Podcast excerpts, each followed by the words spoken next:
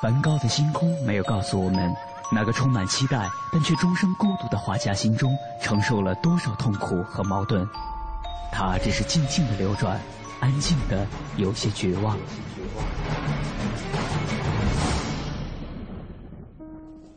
莫奈的睡莲没有告诉我们，那个喜爱平静的人在动荡的时代中，心里有着多少的叹息和遗憾。他只是静静的绽放，用柔弱的身躯撑起了整个时代。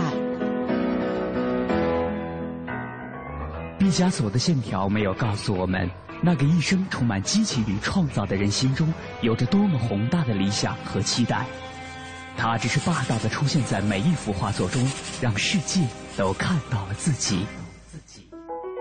如果说一幅幅作品是一次次印象，那么这些印象背后的艺术家们，究竟又有着怎样的故事？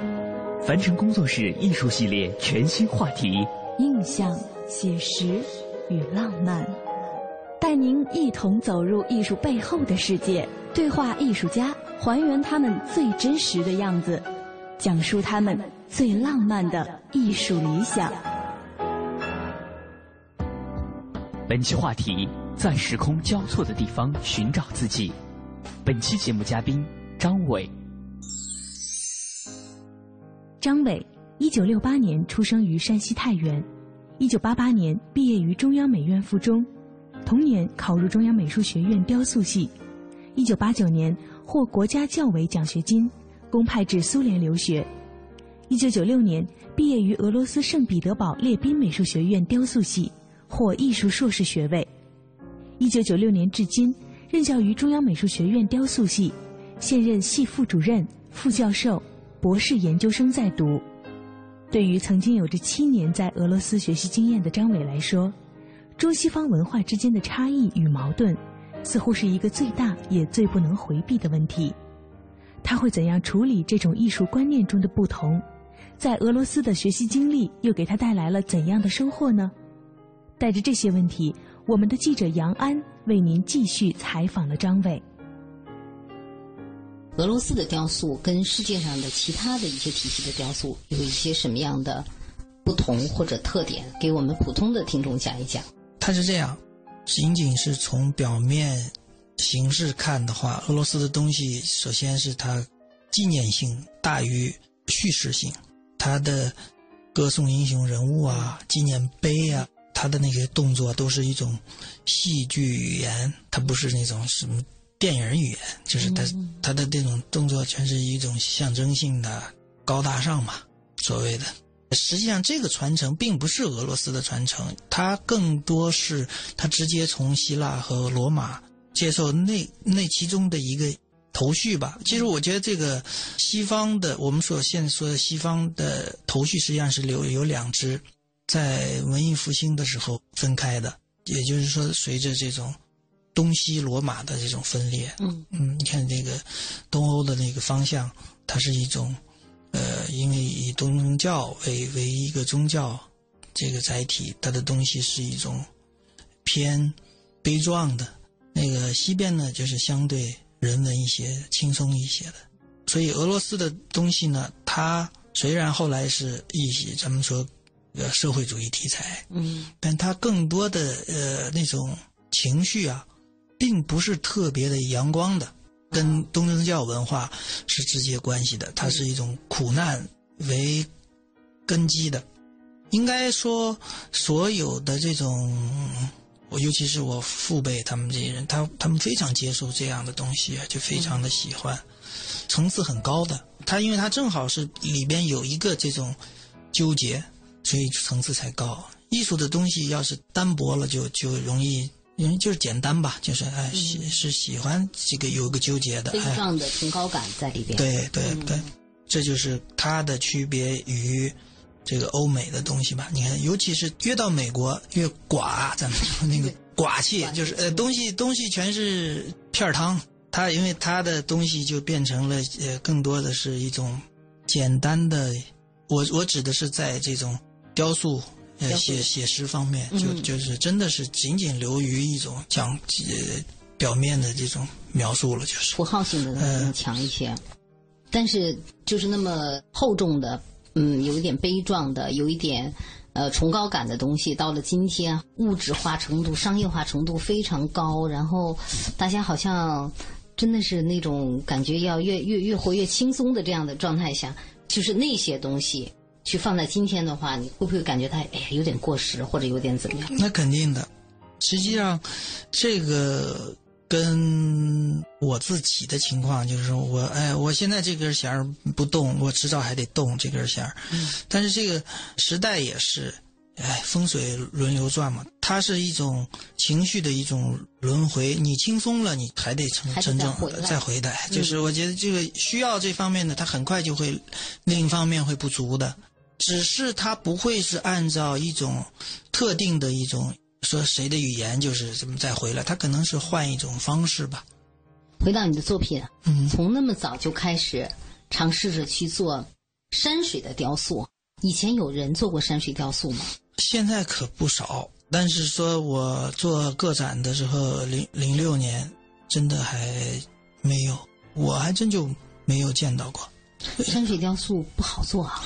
其实这就是一个跟我们助教的一个一个问题。你想着是它不好做，其实我解决它的思路，并不是说是要在非要给它解决掉，其实就是很简单的一个处理。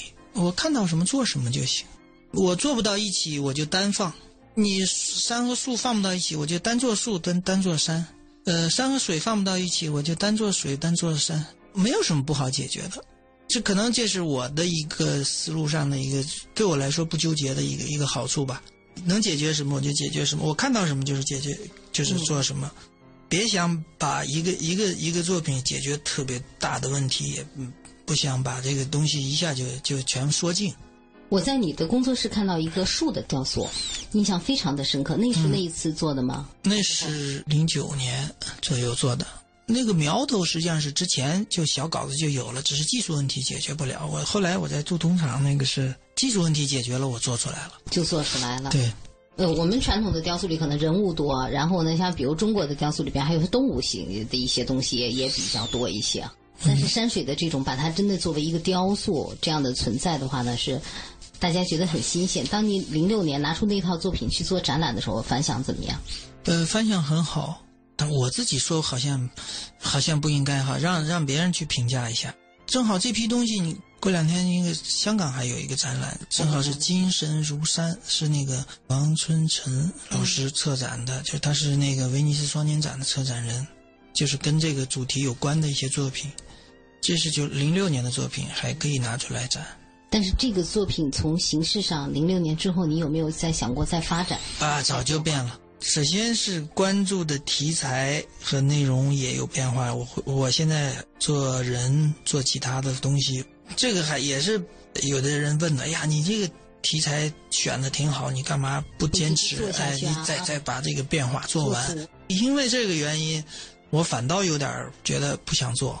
就是什么呢？人家一说起来，你就是做风景的。我其实我在俄罗斯的最拿手的是做人的，因为我我后来就很多的这种，你比如说我做的这个太原天主堂的那个圣母像啊，给还有做了一些名人肖像啊。嗯，其实很多的东西就是我从题材内容的本土语言的这种这种传达，我转成了一种题材内容不想限定，我我用表达是中国人的表达，我想找这个路，嗯。所以我才做的圣母像，做出来的引起了特别大的争议，因为那个太原的那个老教友们认为是我做成那个观音像了，他们找我做一个拿着一个那个标准的圣母吧，照片儿那个圣母像照片儿让我去复制，我呢就是觉得我说我要既然答应，我说我可以做我的理解嘛，他们觉得我肯定做不坏吧，就就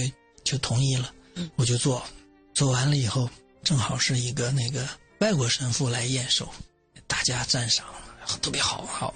然后就安装的时候，那圣诞节我就让工人我说包着啊，你就说怕脏，嗯。别那个提前打开啊，嗯。安好了底下都安好了，脸再打开。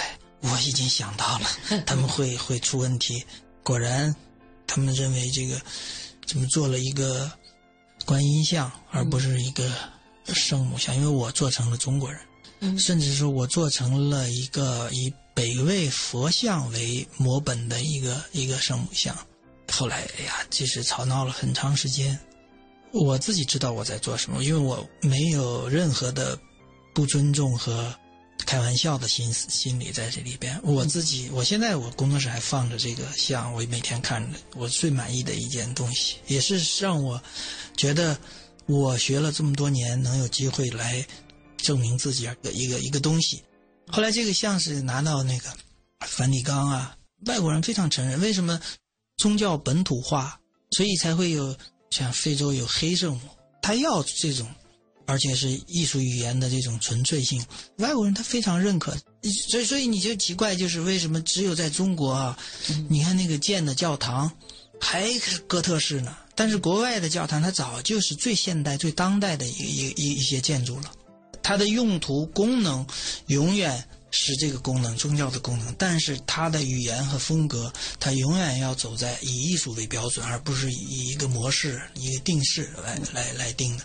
也就是说，我做的这个东西是我本身雕塑家是有这个权利，我来探索这个这个语言的内容和它的这个形制、它的姿势、它它该穿什么、该戴什么，它应该有哪儿发光、哪儿哪儿是什么，这个一点我都没有改，非常尊重他原来的东西。而且我的这个东西，他不管说是做成，他仅仅是老百姓认为说这个是呃谁观音还是什么，他是真，但是他看到这个像的时候，如果说年轻人我知道他是认可的，因为他的庄严，他的那种神圣感，没有任何问题的。你在提到这个问题的时候，我第一个问题本来是想问一个说，圣母像真的是。甭说是古今中外了，光希腊人、光欧洲人，人家已经做了多少了？你怎么能做一个跟别人不一样的？是你做的这个圣母像？本来想问这么一个问题，刚才你这番讲述其实是讲了这个问题了哈。我已经从题材上面转移到了语言的传达上面了，语言对我来说是更重要了，题材不重要了。现在，嗯，另外，你刚才这番表述让我想起来了。其实，因为我基本上是美术的外行，但多多少少的也看一点东西。其实，在这个呃西方的艺术的发展当中，宗教是一个非常核心的一个力量嘛。嗯。但是，宗教不管你是绘画还是雕塑，它本身在以前也都经历过这种高高在上，然后慢慢慢慢，呃，有一点世俗化的色彩，或者跟呃当下或者跟时空的一个结合色彩被质疑的这样一个过程。然后慢慢慢慢慢，大家也就开始去接受，开始去认可，最后反而也成了经典，也有这样的过程。这一点事实上，你也是在拿一个传统的题材，看似传统的题材内容，实际上是在做今天的一个尝试探索。没错，尤其是雕塑这个专业，我看到的例子，我们所看到的西方的例子，中国传统的例子，首先都是在庙堂里的东西。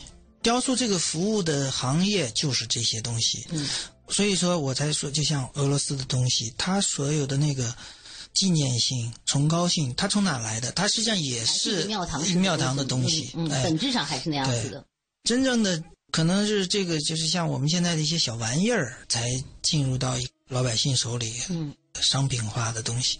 但在这之前，我们一提到的什么古典的东西。从古埃及到希腊，一直一直数下来吧，都没有离开过这个庙堂。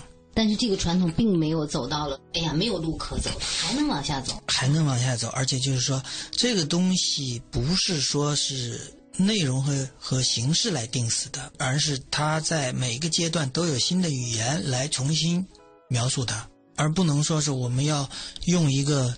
定式这个只有是这么做，哎，只有的这个，咱们现在就是说，你看，咱们盖庙一盖就是明清的、民国的庙，为什么不可以是当代建筑啊？当然是可以的。这个一只要一提问，你就会自己会意识到，那有的在仿唐代了，唐代做的时候也没仿别人啊，他也是做他最最当代的东西啊。所以说，每个时期这个只是功能目的是一致的，但是他在表达上面永远应该是最现当代的，就是他在这个要求的这个气场上面是一致的，跟当下的气场是吻合就可以就可以。对，就可以。其实你断章取义的去去模仿过去，嗯。或者模仿别人，嗯，这种东西一看是贴上的，对。反而不如说跟你气场吻合的，对。它貌似一个原来没有的东西，因为艺术本来就是要不断突破、不断颠覆的嘛。你如果老是那是复制品，你再盖十座庙，其实它也是一个复制品。，这就是实际上就是我说的，实际上传统和现代，所谓东方和西方是没有矛盾，没有没有一个所谓的说要结合的。你一结合，你实际上就在断章取义，你就在搬来搬去。嗯，不要定义那么多，对自然而然的自然而然就可以了。对，但是不管怎么说，你是一个呃前苏联也罢，原苏联也罢，俄罗斯体系下走过来的，嗯对于欧美的这些东西，有没有慢慢的也开始去往你的气场里头去吸？我觉得是这样。可能我这条路呢，可能对于现在大多数学艺术或者学雕塑的人来说，真的是不可复制的。我已经走得很远，走得很深，而且是全是可以讲就是地地道道的。又后来又在欧洲待着，看博物馆也好，这些走得非常深。然后呢，呃，九六年就回来。然后呢，我零三年的时候，我才开始，我是跟着我的导师，呃，钱少武先生和袁运生先生两位先生，他们有一个国家项目，就是中国传统雕塑考察整整四年，我把中国的所有的那个有古代雕塑的地方都走遍了。现在是在雕塑系是做中国传统雕塑造型研究方向的工作室导师。我在呃零九年的时候开始有自己的工作室，当时应该是美院最年轻的导师了。就是我这条路吧，啊，如果要是描绘出来，它是一个兜了一个特别大的圈子，啊、又兜回来了。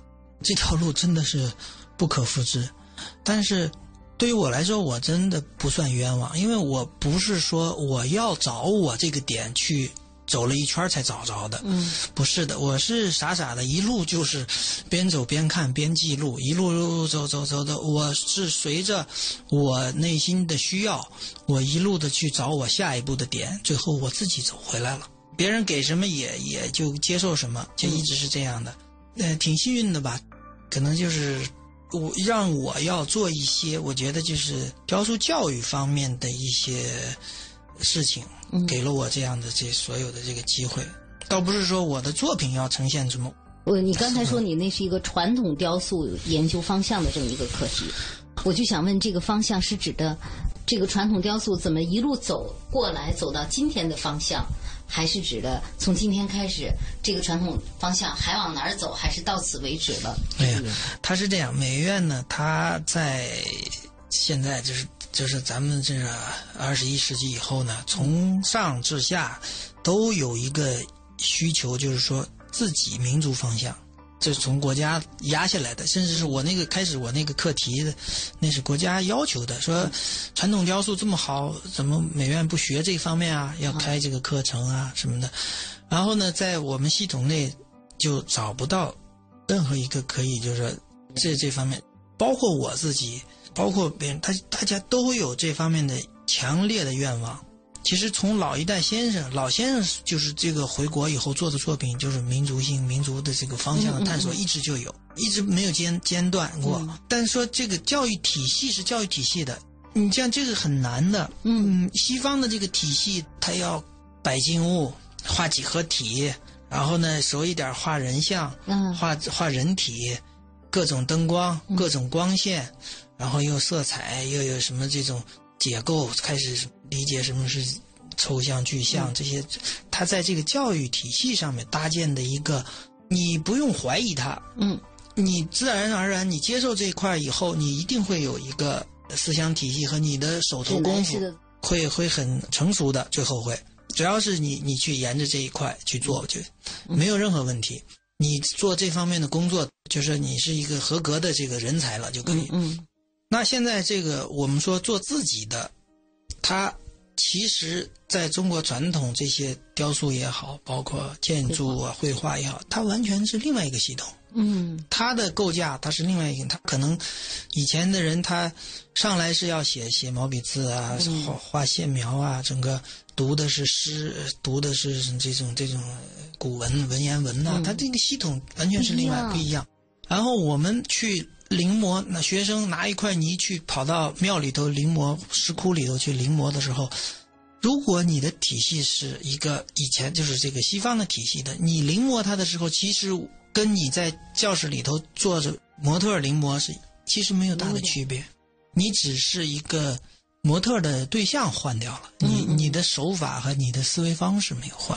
其实就是我们中国传统这套东西本来是有的，是有的。它作为教育的体系，因为我们过去更多是师傅带徒弟的这样的一个教育结构，对，所以把它作为一个相对来说能够是一棵树树干一样的这个体系，没有把它给拢起来。对，你们要做的这件事就是要把这个拢起来的找找清楚这个脉络，拢起来。然后呢，之前呢，大部分的人的尝试是在于嫁接，但这个尝试个别的有成功的。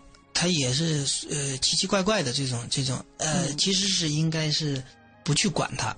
我现在我知道了，因为我也嫁接过，我也是尝试着结合或者是什么。其实我到现在就是为什么我说走了一圈回来以后，我意识到这个东西是不矛盾的，它没有一个所谓的就是完全的一种说对立性。因为为什么呢？是要往前推，往再往前找，在。西方这个体系，现在它这个体系建立之前的很多的呃探索啊，跟我们能都能对应。就是你别再按文艺复兴以后的一个思路去去做，你才往前走，是是对应上的。换句话说，就是说我们去学我们现在的东西的时候，不要套用现在的美术概念，不要用他的这种艺术表达来来思维来想这个事情。你回归到他原来的这种艺术本体的思维方式，他是就能接上。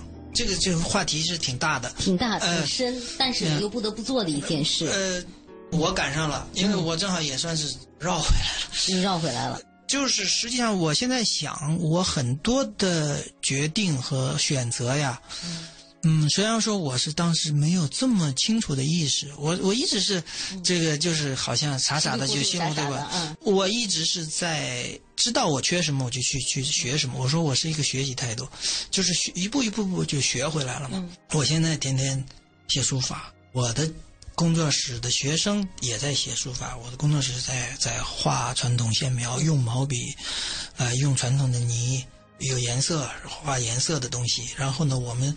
去每年至少是两趟的外出考察，我们的学生是想把这个有有传统相关的，不光是雕塑啊、建筑啊，包括壁画啊这些都要都要看的。我在想，就是用到底是我的这个体系，就是我们的这个体系的这个教育方法是应该是什么样子的？是一种，你比如说模特的用怎么用法，课程设置的这种观察是怎么一个观察方法？简单的一个例子，按照传统的匠人那个方式，他他不用写生，他也不不做创作。这两个科目对于传统匠人来说，他永远在写生，也永远在创作。这就是一个课程的一个思路的改变，就是你做什么都在创作，你做什么都在写生。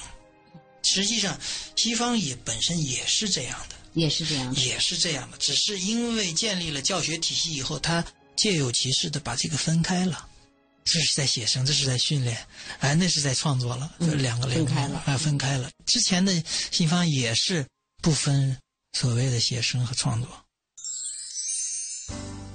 在张伟留学的七年时间里，国内雕塑界不但正式登上了现代艺术的舞台，而且已经紧锣密鼓的跨越了西方现代主义大半个世纪的历程，并正在迅速转向后现代主义的观念方式。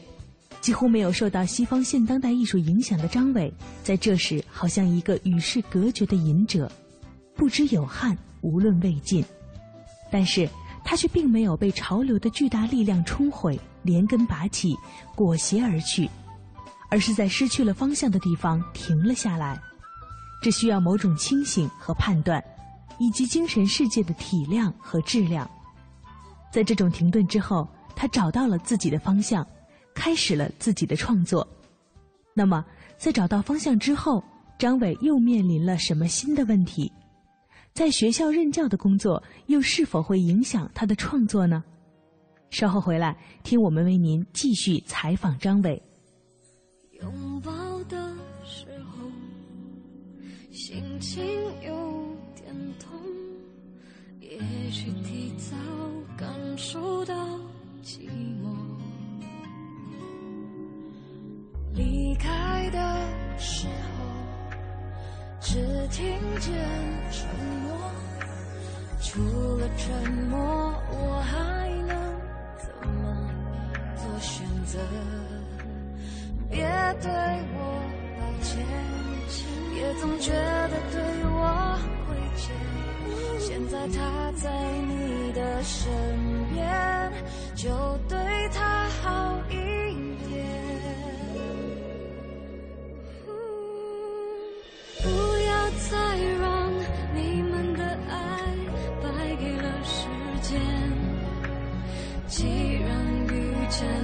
永远，就不要说再见。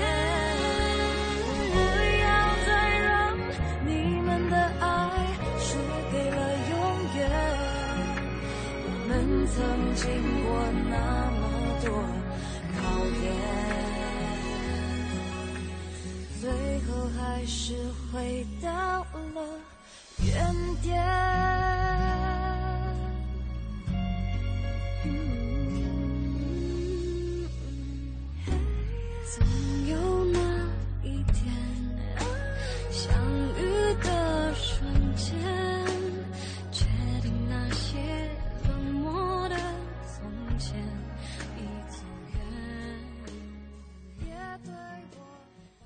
欧度照明，对，就是欧度照明，全国招商零二零三九九三五九八八。我是赵薇，厨房电器我选万和，热水器我更选万和。联邦三十年，中国好家具，联邦家私，中国家具领导品牌。奶瓶三十五，背带裤一百二十九，学步车四百六十八。姐，这小家伙开销可不小呢。唉，自从儿子出生以后啊，我都好久没有买过新衣服了。你姐夫也不送我花了。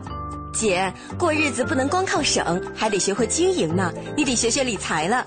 据我了解呀，白银投资就不错，只看一根 K 线图，二十二小时随时交易，模拟一次就会做。你边带宝宝边做白银，什么都不耽误。是吗？你再详细说说。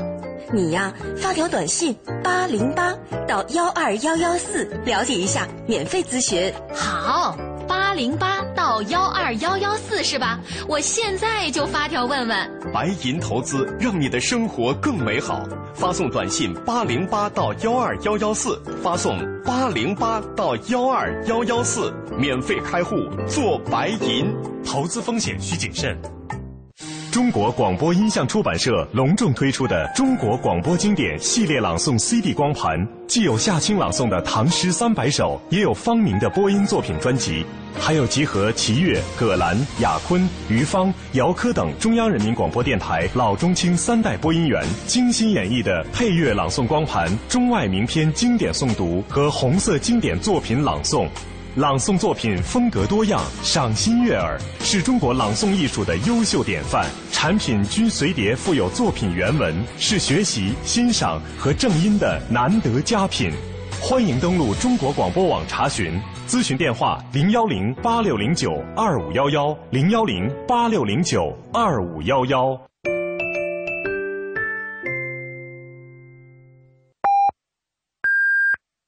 北京时间二十二点三十分。报时中国经济，我是通威集团董事局主席刘汉元。在解决了中国人的吃饭问题以后，我们更需要解决能源消耗问题。中国是世界上最大的能源消耗国，未来如果继续用这种方式发展的话，是难以持续的。报时中国经济。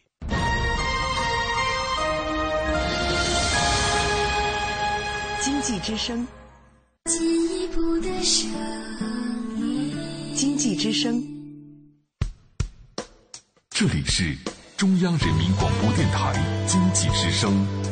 每当夜晚来临的时候，瞬间，瞬间，瞬间，可以成就未来，变成故事，铭记终生。也可以石沉大海，无人问津，被人遗忘。瞬间稍纵即逝，但每一个瞬间又是那么真实。写实艺术家们努力捕捉瞬间的真实，用纸张承载的画面化作永恒的思考。印象、写实与浪漫，记录最真实的艺术人生，感悟最浪漫的艺术理想。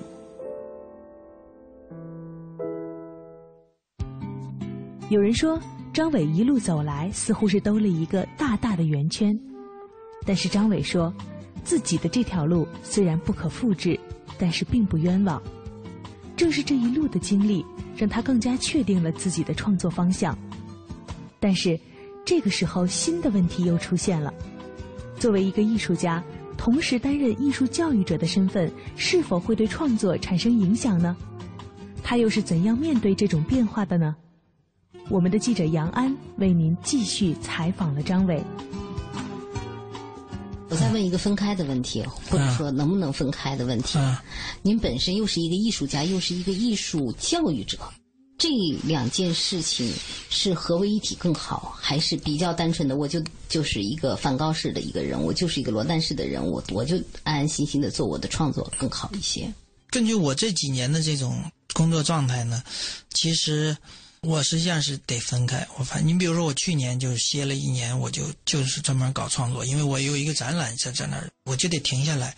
我最近又又脑子里头又全是这些东西，我这哎还不能混着想。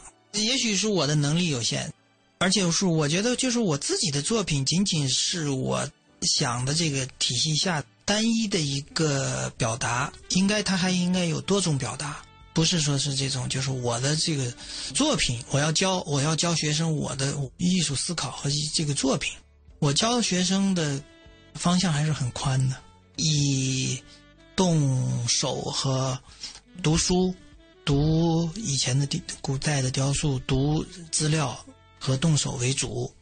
按说，如果说这个体系搭建好，其实也是应该是不用多动脑子，你就能够有一定的能力的。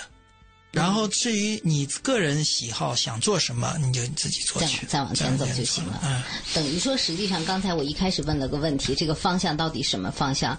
其实既要把过去的方向梳理清楚，怎么走走走走到今天的，又要探索一个未来的这样一个教育方向，把这个梳理清楚，工程大了去了。这事儿大家都在做。不可能都落在我一个人身上。现在也算是这么大个事儿，有没有一点哎呀，多少还点使命感的那种感觉？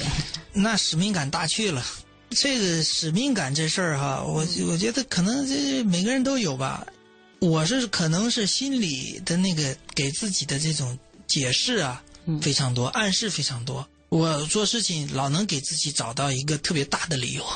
你像那个做一个这种圣母像，我就给自己的理由就非常后面的理由非常大。通过借他这个事儿，然后我解决，而且还我之后我又拿这个东西参加了各种的专业的展览，呃，反响都很好。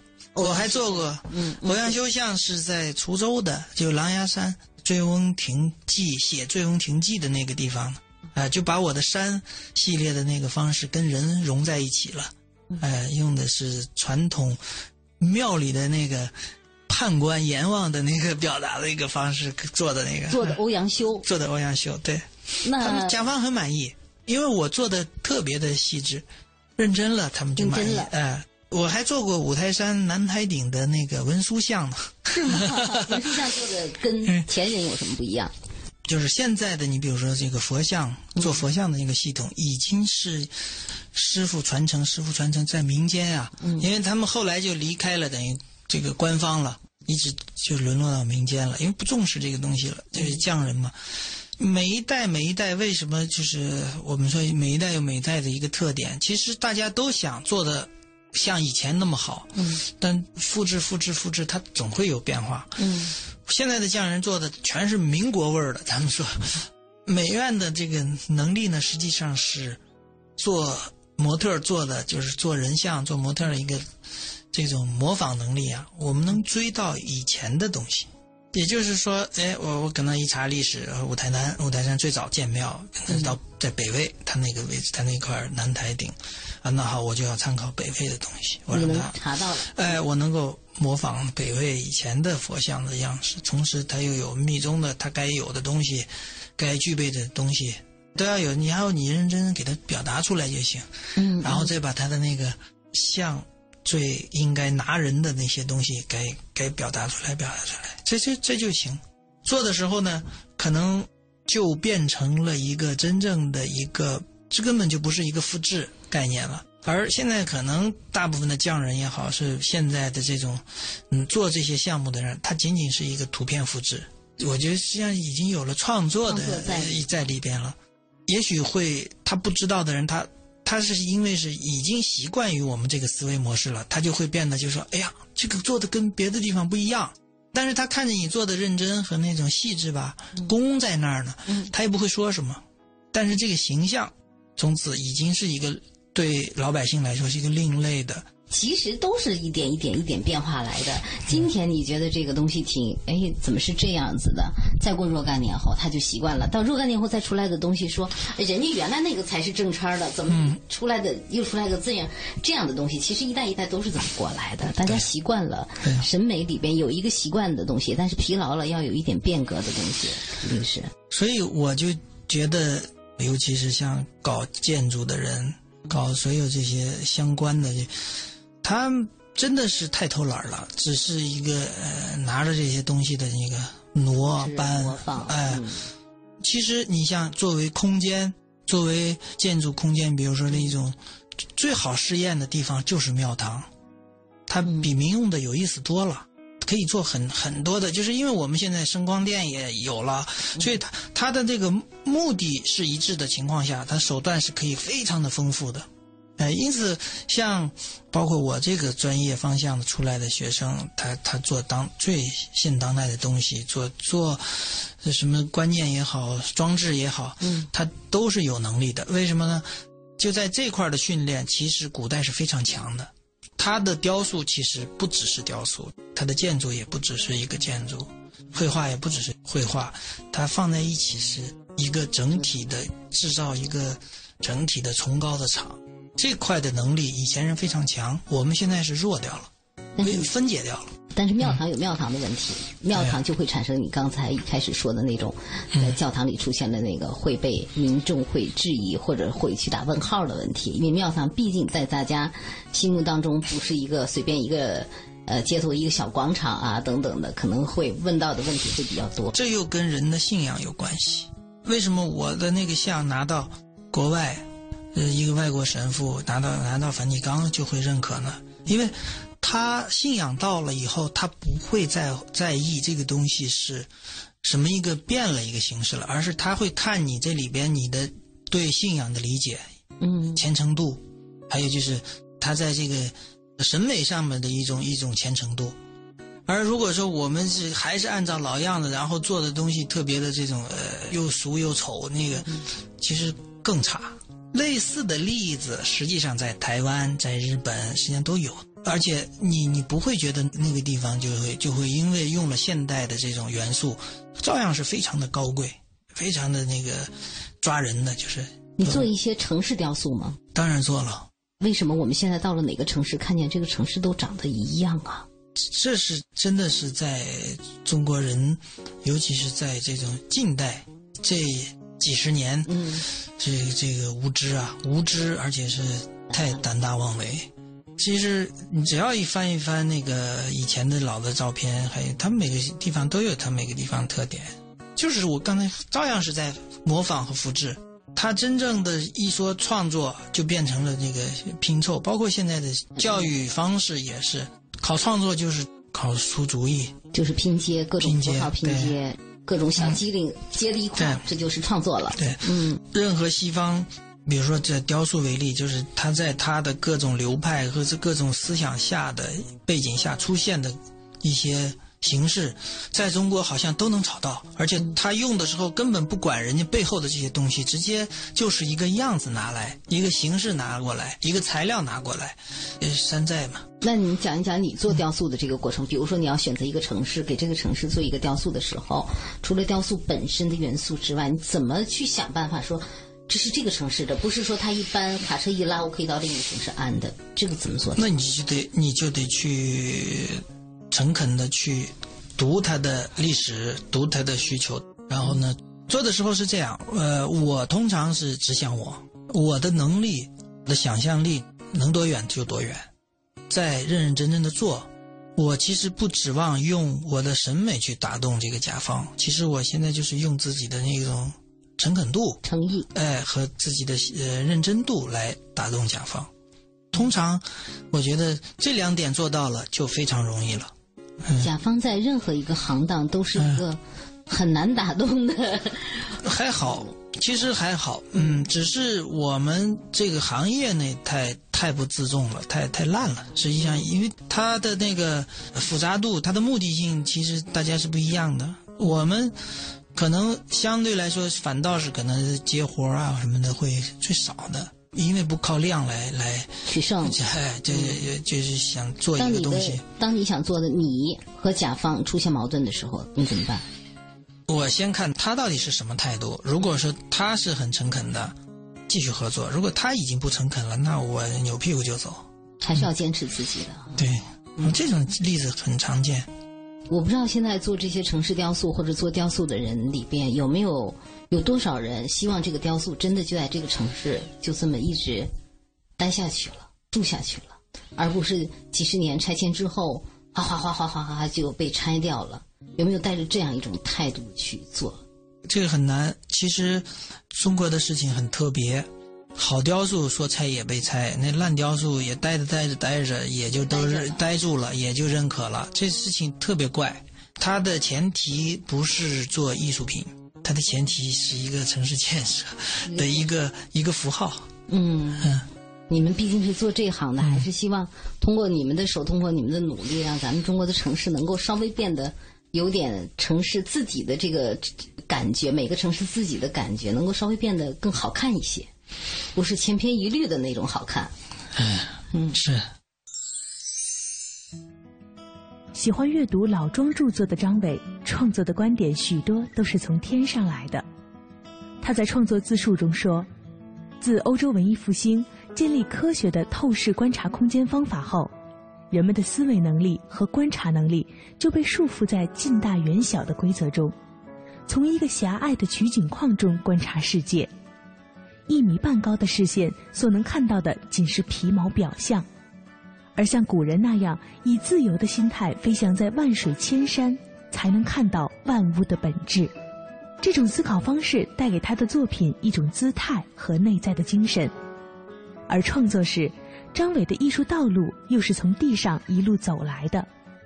不论是在俄罗斯时的学习，还是回国后的思考，他一直都沉稳冷静地面对所有纷扰和困境。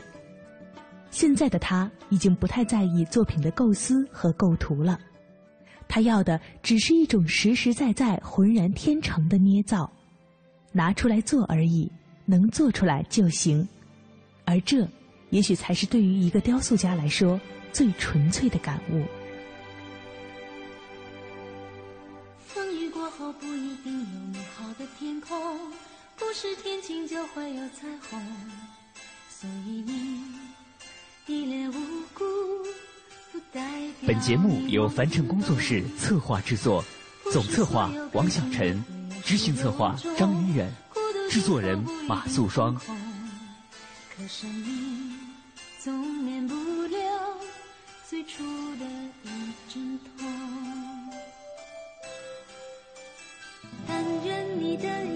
情，只看得到笑容。但愿你留下美。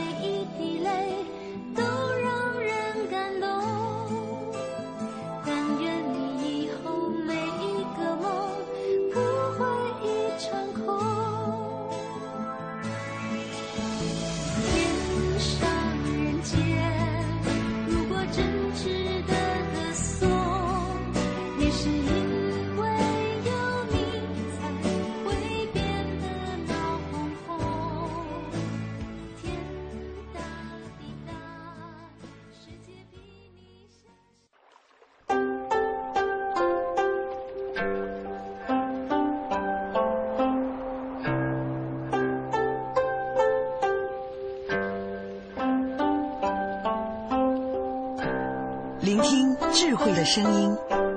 中央人民广播电台经济之声。进一步的声音。经济之声。您即将收听到的是《非常科学》。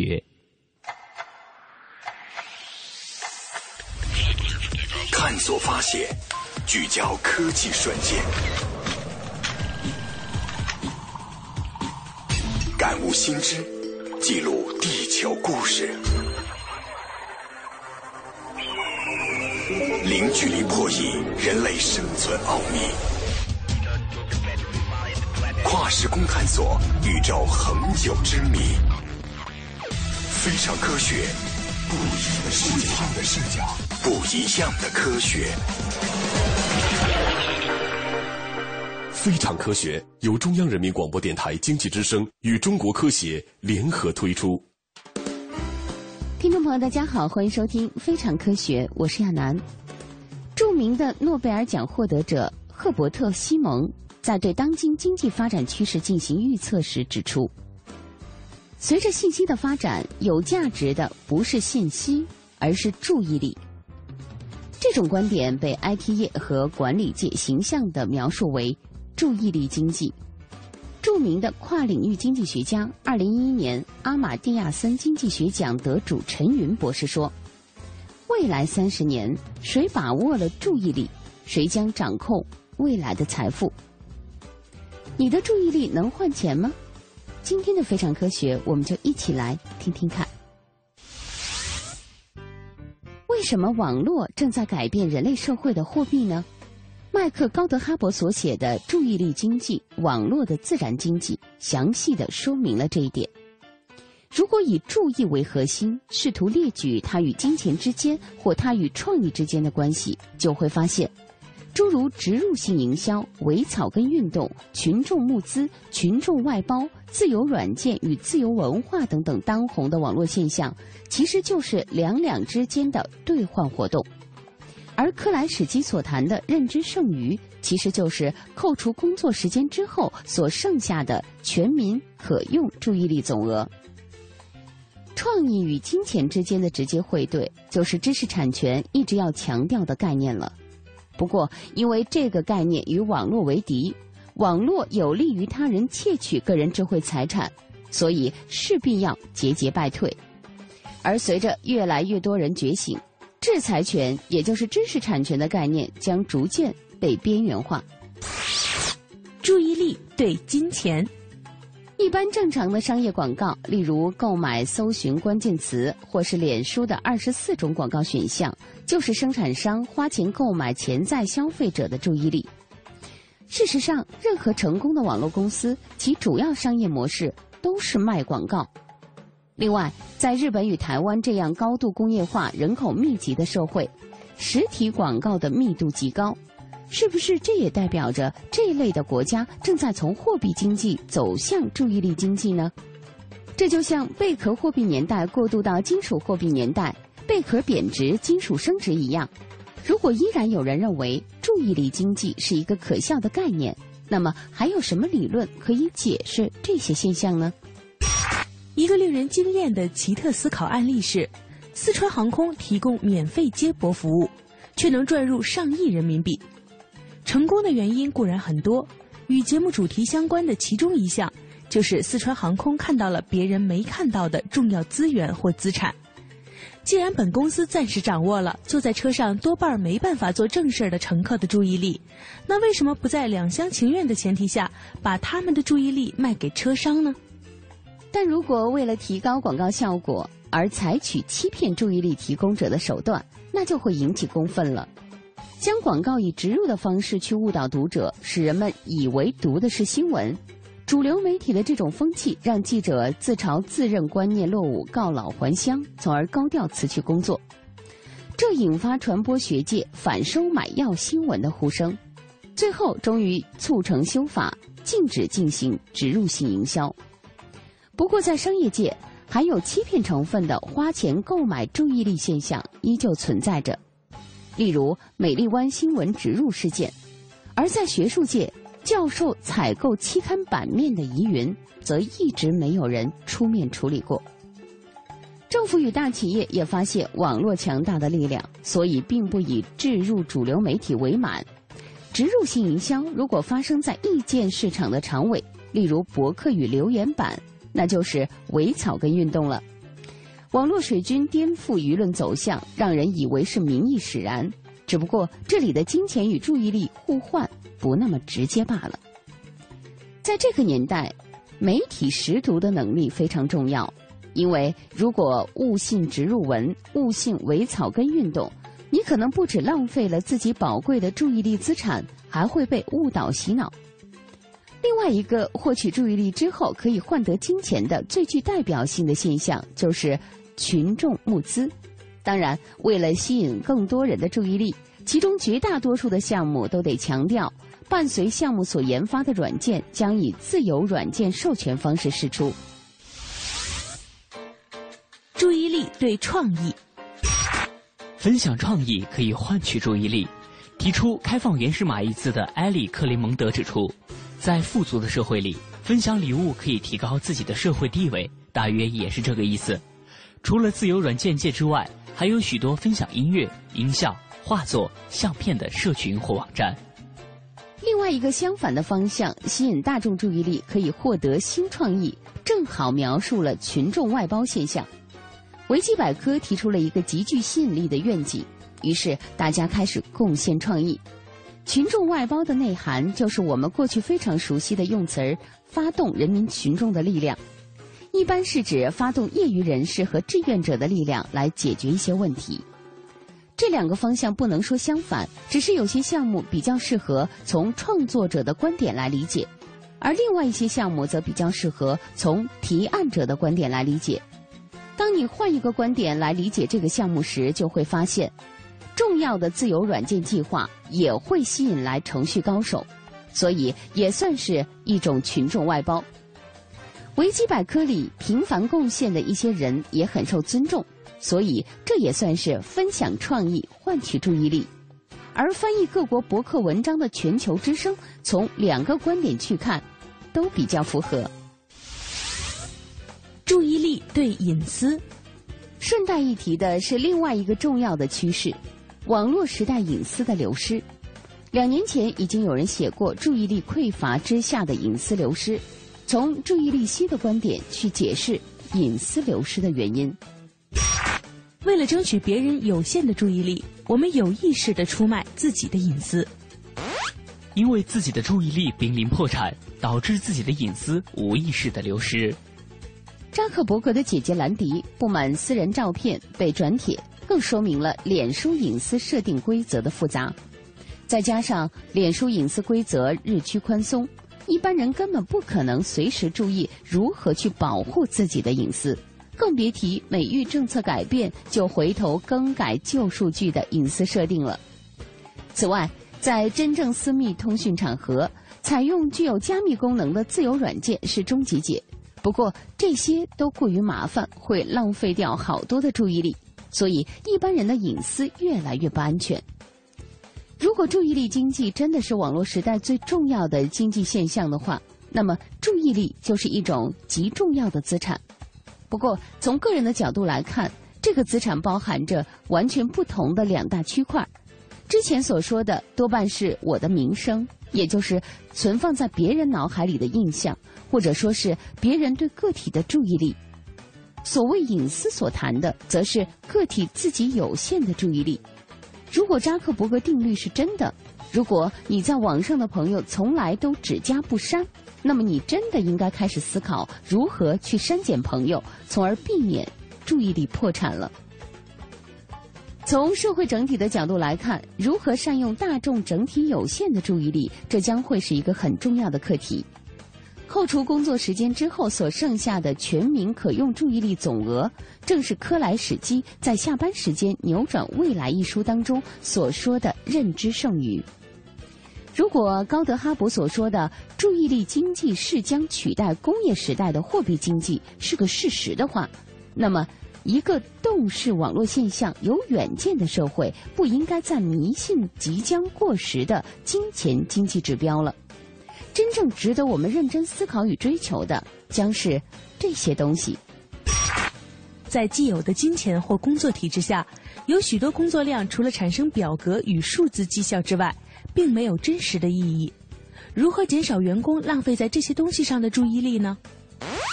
用什么机制鼓励那些被释放出来的注意力？比如失业者、无薪假者、工时减少者，把他们的认知剩余投入真正能够改进社会，同时能够顺便协助企业组织自身提升形象的活动里呢？不见得只有国家领导人才能有能力做这两件事。例如，从大学到小学的各级校长，他们所掌握的注意力资源，校内是师生，校外是社会，这让他们有着很大的发挥空间。即使只是一家小公司，如果改以注意力经济的角度去思考，可能自身都会受益。麦克高德哈伯说过。如果您同意网络世界将无可避免地变成生活的重要部分，那么我们最好选择一个能够自然符合这个世界的经济定律。这部新的定律和旧的经济学者所教的，或是信息年代所带来的想象极不相同。真正有价值的东西是今日的稀有财富，也就是注意力。注意力经济有它自己的一套财富原则，有它自己一套阶级区分，明星对战粉丝，以及他自己的一套财产原则。这一切都将令他与工业时代的货币经济格格不入，却又是将取代工业时代的货币经济。最能够适应这个新典范的人，将是最成功的人。